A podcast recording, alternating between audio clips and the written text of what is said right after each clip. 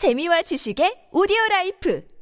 팝빵ですね、今日日曜日、この番組が終わる頃までの時間はですね、再び愛知系62番局さんのご愛用ラジオ、メイドインジャパンの仲間たちを掲載させていただきます。東京都の諸先生からは愛知系62番局さんの受信体制すごいです 受信機の型番だけではどのようなものなのか想像もつきませんが SSG でダイヤルを構成しながらの受信とのこと。びっくりポンです。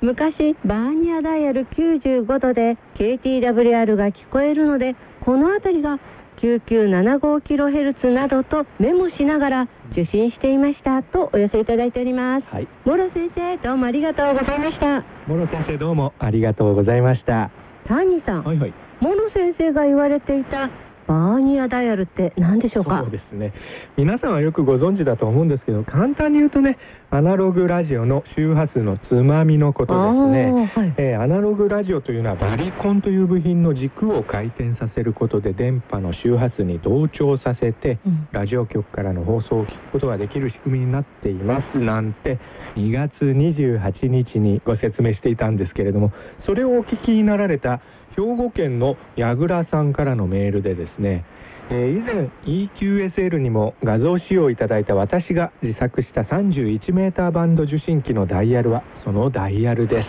通常のダイヤルと違いつまみを回しても少しずつしか動いてくれない機構が組み込んでありとてもチューニングしやすいものです。とお寄せくださいました。矢倉さんどうもありがとうございました。私もあの、矢倉さんのメールをお読みして、ああ、あの大きなダイヤルのことかと、合点がいきましたそうよで。したね確か昨年8月30日のホームページと EQSL 画像でご紹介しましたねえー少し余談が長くなりましたがチャッキーさん愛知系62番局さんからのお便りお読みくださいますか？はい、お読みします。はい今回の写真は、メイドインジャパンの仲間たちです。短波放送を受信することが可能な日本製のラジオを紹介しています。実は昨年の暮れにオークションでソニー TFM110F を入手することができました。このラジオの愛称はソリッドステート11です。なのになぜかトランジスタ12石で構成されていました。昭和42年、1967年6月21日発売ですので、49年前のラジオということになります。この時代の製品には、東京ジャパンと書かれていました。出品者の保管、整備が良かったのか、多少発信気味ですが、短波の感度はなかなかなものです。アナログラジオでも工夫次第で十分に BCL を楽しむことができますとお寄せくださいました、はい。愛知系62番局さんどうもありがとうございました。愛知系62番局さんどうもありがとうございました、えーソリッドステート11はなぜか石が12なのですね。初めて知りました、えーアナログラジオでも工夫次第で十分に BCL を楽しむことができます。とのお言葉に、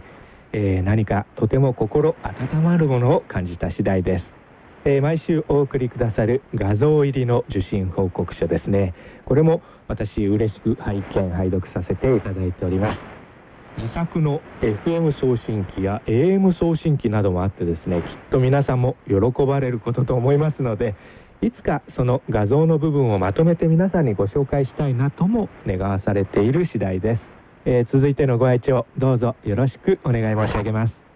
えーそれにしてもチャッキーさん、はい。えーメイドインジャパンの仲間たちは、えーまるで日本博物館のラジオ展示コーナーみたいで 見事に整列してますよね。確かにそうですね、ちゃんとラジオの機種名もご記載くださっていて、うん。後で検索するのに重宝してるんですよ。本当に助かりますよね、はい。ええお便りにありました。ホームページ画像の下の段の左のラジオ。ソニー TFM110F は亡き父が使っていた黒い革のケースに入ったうん。ソニーの3バンドラジオかなとワクワクして見ていましたよって2月28日の番組でお話ししましたら、はい。早速大阪府の小原幹夫さんから、チャッキーさんのお父様が使われていたラジオは黒い革ケースに入れられていたというお話でしたがソリッドステート11シリーズはまさにそのケースがついてきましたお話から察するとこの3機種のどれかを使われていたのではと思われます。と愛知系62番局さんの TFM110F そして小原さんが以前に使用されていた1965年製 TFM110 そして兄弟機種の TFM110D のどれかが私の亡き父愛用のラジオではとの情報をお寄せくださいました、はい。小原さんどうもありがとうございました。どうもありがとうございました。チャッキーさんも小原さんからの情報でチャッキーさんのラジオルーツを少し探ることができましたね。思い出が蘇ってきました。はい。ありがとうございました。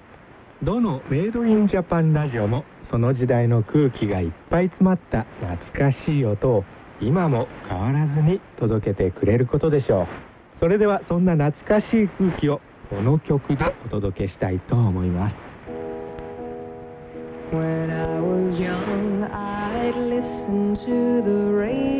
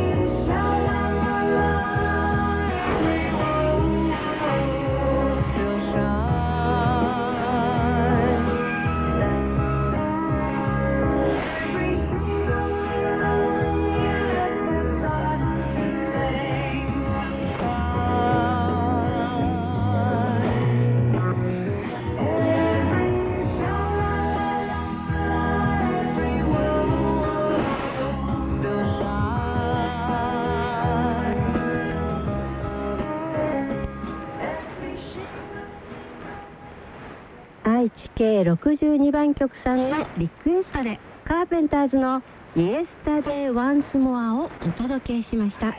リクエストどうもありがとうございましたありがとうございました。えースペンサー小笠原さんね、先日あのテレビでカーペンターズの回顧録やってたみたいですね、はいそれを見ていたそうなんですけれども、こんな発見を伝えてくださいました。えーお読みしますね。イエスタデイ・ワンスモアという曲は、日本製6席トランジスタラジオへのラブソングだということです。えーラジオを聴くことで世界が変わり四六時中世界の音楽が聴けたことへの感謝の歌だとのこと。私にもその気持ちはよくわかりますね。とお寄せくださいました。スペンサーさんいつもありがとうございます。えーそれにしても偶然の多い番組だなと感じておりましたけれど、こんなタイミングでこんな偶然もあるんですね。日本製のトランジスタラジオのラブソングですか、はいはいはい。ますますこの曲のファンが増えちゃいますね。えーそうそう。危うく忘れてしまうところでした。愛知系62番局さんの1月3日番組の受信状態ですねソニーの ICF-SW23 と46センチホイップアンテナそして SSG がですね目黒の MSG の 221C の D 周波数カウンターがホネストの FC5M をご使用になられて進歩評価で45443から35333とのことでした。もちろん以前ご紹介したアルミシートに乗せた状態でご使用になられておられますけれどもこんな一文お寄せくださっております、えーお読みします。アルミシートを使うとロッドアンテナがグランドプレーアンテナとして動作します。金属製のテーブル手すり車の屋根なども同じ働きをします。とのことでアルミシートに設置、えーアースを取ることを設置って言いますけれどもアルミシートに設置することで内蔵ロッドアンテナがバーチカルアンテナのように機能するということですよね。BCL ラジオ友達の中にはアース関係がないダイポールアンテナとかですねループアンテナをご使用の方も多いんですけれどもロッドアンテナの場合ですねこの方法だと安くて実用的な方法の一つかもしれませんね。そうですね。ということで私も早速アルミシート購入しました。100円ショップで購入できますからね。窓に面した棚の90センチ40センチ四方ぐらいの棚なんですけどその前面にアルミシートを敷いてラジオを設置しています、えー確かにですね受信感度、えー上がりましてノイズの軽減効果はあるようです、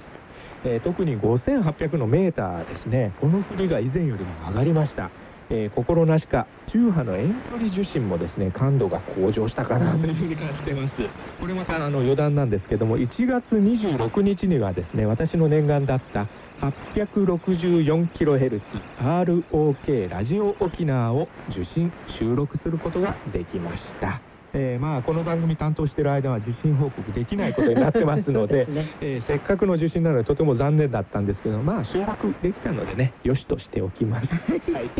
えーそれでこのアルミシートで今度はね部屋の床全面に敷き詰めようかなと考えてるんですけれども。ななんだかキラキラした落ち着かないお部屋になりそうですね。えー壁とか天井もやったらどうだろうまかままあお一人でどうぞ。皆さんもどうぞお試しください、BCL ラジオ友達の皆さんもアースについてはいろいろと工夫を重ねておられるようですね。ね。えーラジオネーム BCL 再開者さんからは次のようなお便りいただいております。1月10日の受信状態は PEC3S の2000とアペックスラジオ 303WA の2を使用されて進歩評価で45444とのことでしたお便りのコーナーでアースの話題が出ていました。これまでずっと 9MHz 以上の周波数で雑音に悩まされてきました。先週ふと思いついてアースを取り付けたら雑音が大幅に減少しました。これからは雑音のない状態でゆったりまったりと放送が楽しめそうです。とお寄せくださいました、はい。BCL 再開者さんどうもありがとうございました。ありがとうございました、9MHz 以上で改善とのことですから、うん。この番組を良い状態でご聴取いただけるようになったわけですね。アースを取ることで雑音が大幅に減少されたということで私はねその原理は詳しいことわからないんですけれどもいずれにしてもこのアース設置 BCL には大切なキーワードですね。まあまるで地に足のついた人生と同じですよね。はい、えー東京都の豊里さんから次のようなお便りをいただいております。1月10日の受信状態は自作救急評バンド高一中3受信機と1.8メートル超短縮ホイップアンテナを使用されて進歩評価で44444とのことでした。愛知系62番局さんは市民無線 CB 無線やってるみたいですね。目黒電波の SSG で周波数カウンターを構成しているとのことでまるで無線機保守をやっている感じですね。アルミシートのアース確かにアースは大切ですね。業務用となれば広大な土地にラジアルアースと称して放射状にアース線を埋め込みます。一般の家やマンションあたりでアース設置は難しいかな？カウンターポイズはマンションあたりだとベランダ床に長い線たくさん垂らし設置などラジアルアースもどきが関の山かなとお寄せくださいました。豊里さんどうもありがとうございました。豊里さんさすが業務通信のプロだけに専門的なご見解どうもありがとうございました、えーこの豊里さんすごいんですよ、ええ。ー低周波発信機。3話のテストオシレーター。武田利権の周波数カウンター SOR の周波数カウンターソニーテクトロのオシロスコープトリオの DIP メーター DM の816電力計富士測定器 DL の8などお持ちということで完全に私は目が点となっておりますけれども。私は谷さんが何を喋っているのか未だに全く分かりません。ごめんなさい。えーどういうふうに使うのかなって思いますよね。ねはい。谷さん豊里さんのお便りにあったカウンターポイズって何でしょうか？えーこれはね、特に無線をやってらっしゃる方はよくご存知ですよね。えー簡単に言えば仮想アースのことですね。えー仮想アースは何本かを放射状に垂らすと良いそうなんですけど、なかなかそんなスペースは取れませんからね。うんはい。あなたはどんなアース工夫されておられるでしょうか？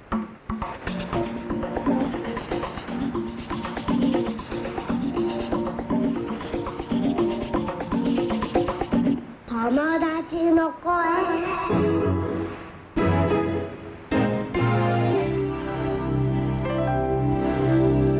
えー最初の方は初めて受信ご報告をお寄せくださった北海道の及川さんです。BCL ラジオ友達の番組にようこそ。2月14日の受信状態はソニー ICF の SW35 とロットアンテナをご使用になられて進歩評価で23222から33333とのことでした。初めて企曲を受信しました。BCL のことが取り上げられていて興味を持ったのですが断続的にしか聞こえなくてアンテナなどを整備したいと思いました。21時30分からは受信状態が少し改善したように感じました。これからの受信状態を期待し企曲を楽しみたいと思います。とお寄せくださいました、い北海道の及川さんどうもありがとうございました。及川さん初めての受信報告書とお便りどうもありがとうございました。今後ともご聴取どうぞよろしくお願い申し上げます。ジャッキーさん、はい。えー北海道に限らずですね冬の時期ですね、ええ特に、えー受信状態厳しいところもあるようですよね、そうですね、えーこれ仮の話ですけども、はい。もし B の16シーズンもまだこの番組続いてるようでしたら、はい。今度はね19メーターバンドとか25メーターバンドとかね周波数帯の変更もねちょっと検討してみたいですね。するんですか？TWR とよく相談してみないと。そ の前に電波料払わないとね。そうでしたね。はい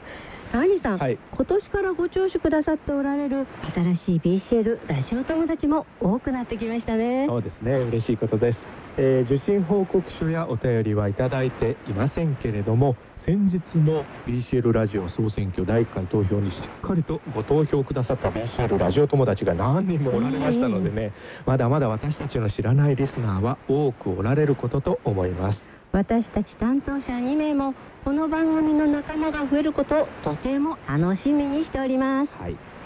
今年からご聴取くださっているお一人和歌山県の熊山さんからお寄せいただいたご相談についてですね先日ご紹介させていただいたところ早速ご親切なアドバイスを多数頂戴することができました。本当にありがとうございました。ありがとうございました。えーそんなことで今夜の後半はですね熊山さんからお寄せいただいた私の以前からの悩みは英語放送に対する受信報告書の返事が届かないということです。何かコツのようなものがあればぜひ教えてもらいたいです。そのご相談に対するアドバイスをご紹介させていただきます。もしかしたら他の BCL ラジオ友達の皆さんにもうん。ご参考になるかもしれませんよね。ね。えーまず最初は神奈川県の加藤さんからのアドバイスです。私ももう BCL を始めて今年で40年になり英語放送も中学校時代からよく聞いているにもかかわらず未だに悪戦苦闘しているのでお悩みはよくわかります。かつて VOA Voice of America では Special English といって英語を母国語としないリスナーに向けて使用する英単語の数に制限を設けかつアナウンスのスピードをゆっくりとして聞き取りやすく配慮された番組がありました。しかし私の知る限り今では聞くことができなくなってしまいました。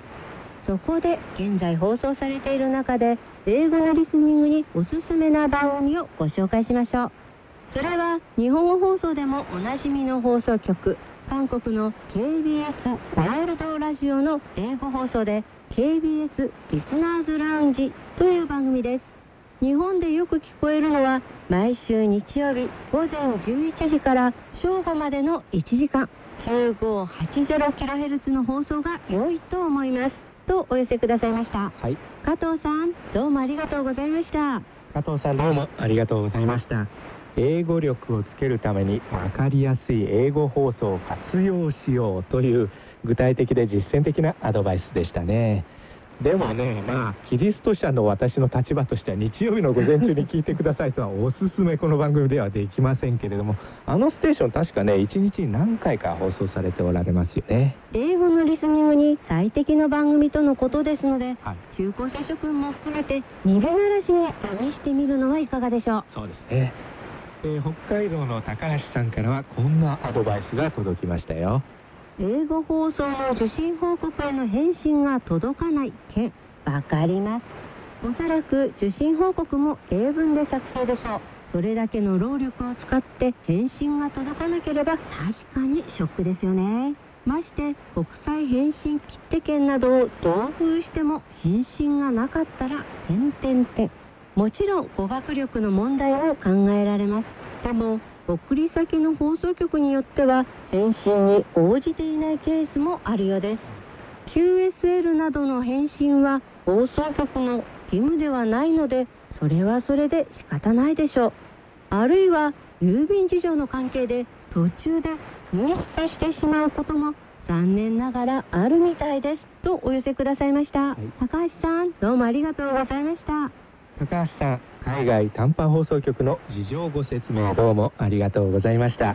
そうそう QSL の発行は義務じゃないしうちの仕事でもないですよね。谷さんまたそんなこと。を、えーチャッキーさんが以前 QSL をいただいた、えーラジオニュージーランドインターナショナル略して私たちランジーランジーと呼んでるんですけど、えーはい。今はね EQSL だけになってるんですよね。ああと私が番組を持ちたいと、えー子供の頃から夢を見ていたラジオオーストラリアはですね70年代にはベリカードももらったことはありますけれども今はベリカードの発行自体していないということ。BBC なんかもそうみたいですね、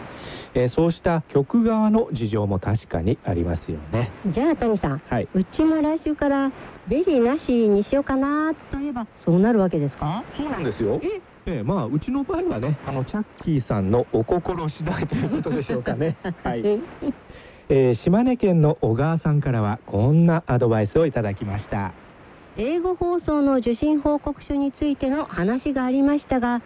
取れた単語で簡潔に受信内容をまとめるといいかと思います。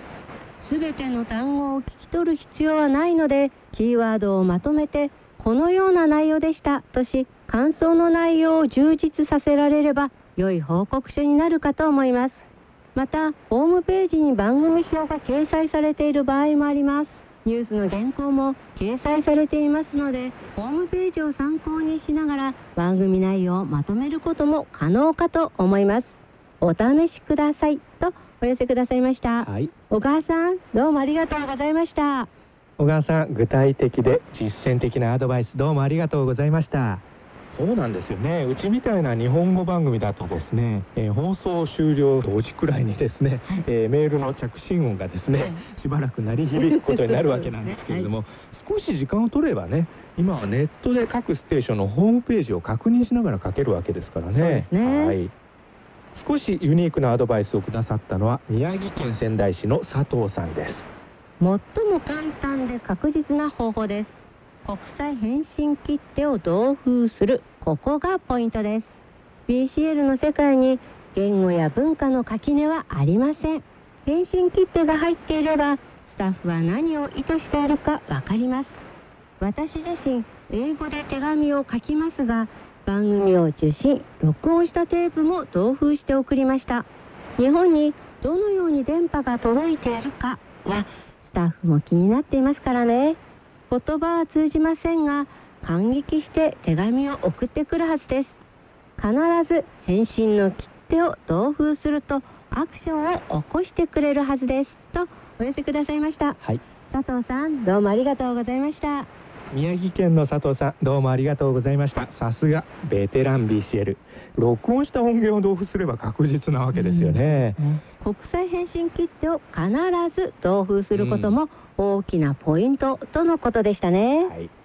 えーということで熊山さんいかがだったでしょうか？きっと何かひらめきを得ることができたことと思います。それにしても谷さん、はいはい。BCL ラジオ友達の皆さんはお気持ちが優しい方が多いですね。ね。えご自分の得意分野やご経験から気前よくすっと支援の手を差し出してくださいますからね自分のことのように感じて反応してくださることは人として本当に素晴らしいことですね本。当にそう思います、えー同行の仲間たちが知恵を出し合い助け合いながら結果的にお互いの徳を高め合うことに結びついていることはまあキリスト教放送局の番組担当者としても本当に嬉しく感じている次第です。皆さんの今週の歩みの上に祝福をお祈りさせていただきます。今夜も30分お聞きくださりありがとうございました。あったかいグアムからお届けしました。KTWR 日本語放送フレンドシップラジオ。私チャッキーと。谷がお届けしました「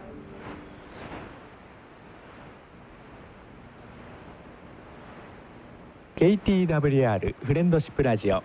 今日の受信状態はいかがでしたか？番組ではあなたからのメールをお待ちしています。それではまた来週この時間にラジオでお会いしましょう。おやすみなさい。